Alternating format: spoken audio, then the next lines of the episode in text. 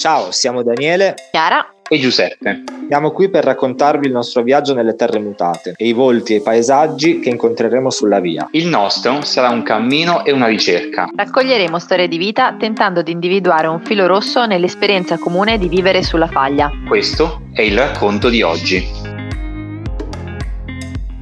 Ciao a tutte e tutti.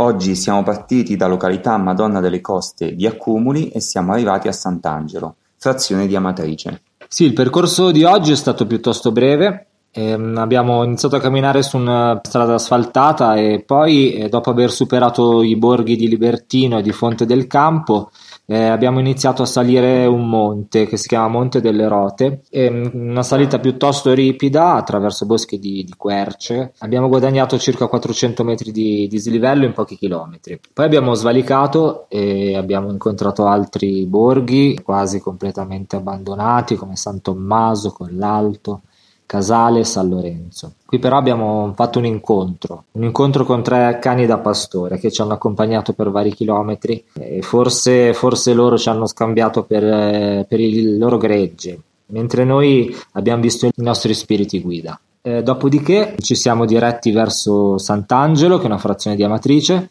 dove siamo stati ospitati dall'associazione di promozione sociale Insieme per Sant'Angelo. Oggi il posto in cui fare le nostre scritture non poteva che essere uno, Qui a Sant'Angelo vicino al cimitero c'è una quercia, un cerro di oltre 600 anni immenso. Ci ha regalato ombra e frescura. Sotto di lui abbiamo immaginato quanti viandanti, contadini e pastori prima di noi si sono appoggiati con la schiena sul suo tronco di 6 metri, forse per riposare un po'. Oggi è toccato anche a noi e speriamo che possa continuare a vivere ancora tanto tanto a lungo, perché il sole ci sarà sempre e di un riparo anche dalla pioggia qualcuno avrà sempre bisogno. Questa è la nostra scrittura di oggi, sotto la grande quercia.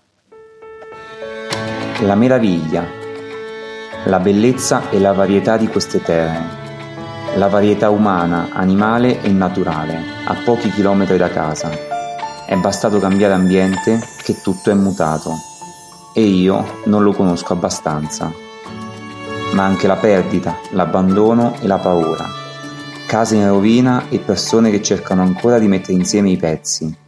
Sempre meraviglia. La quercia è quasi argentata.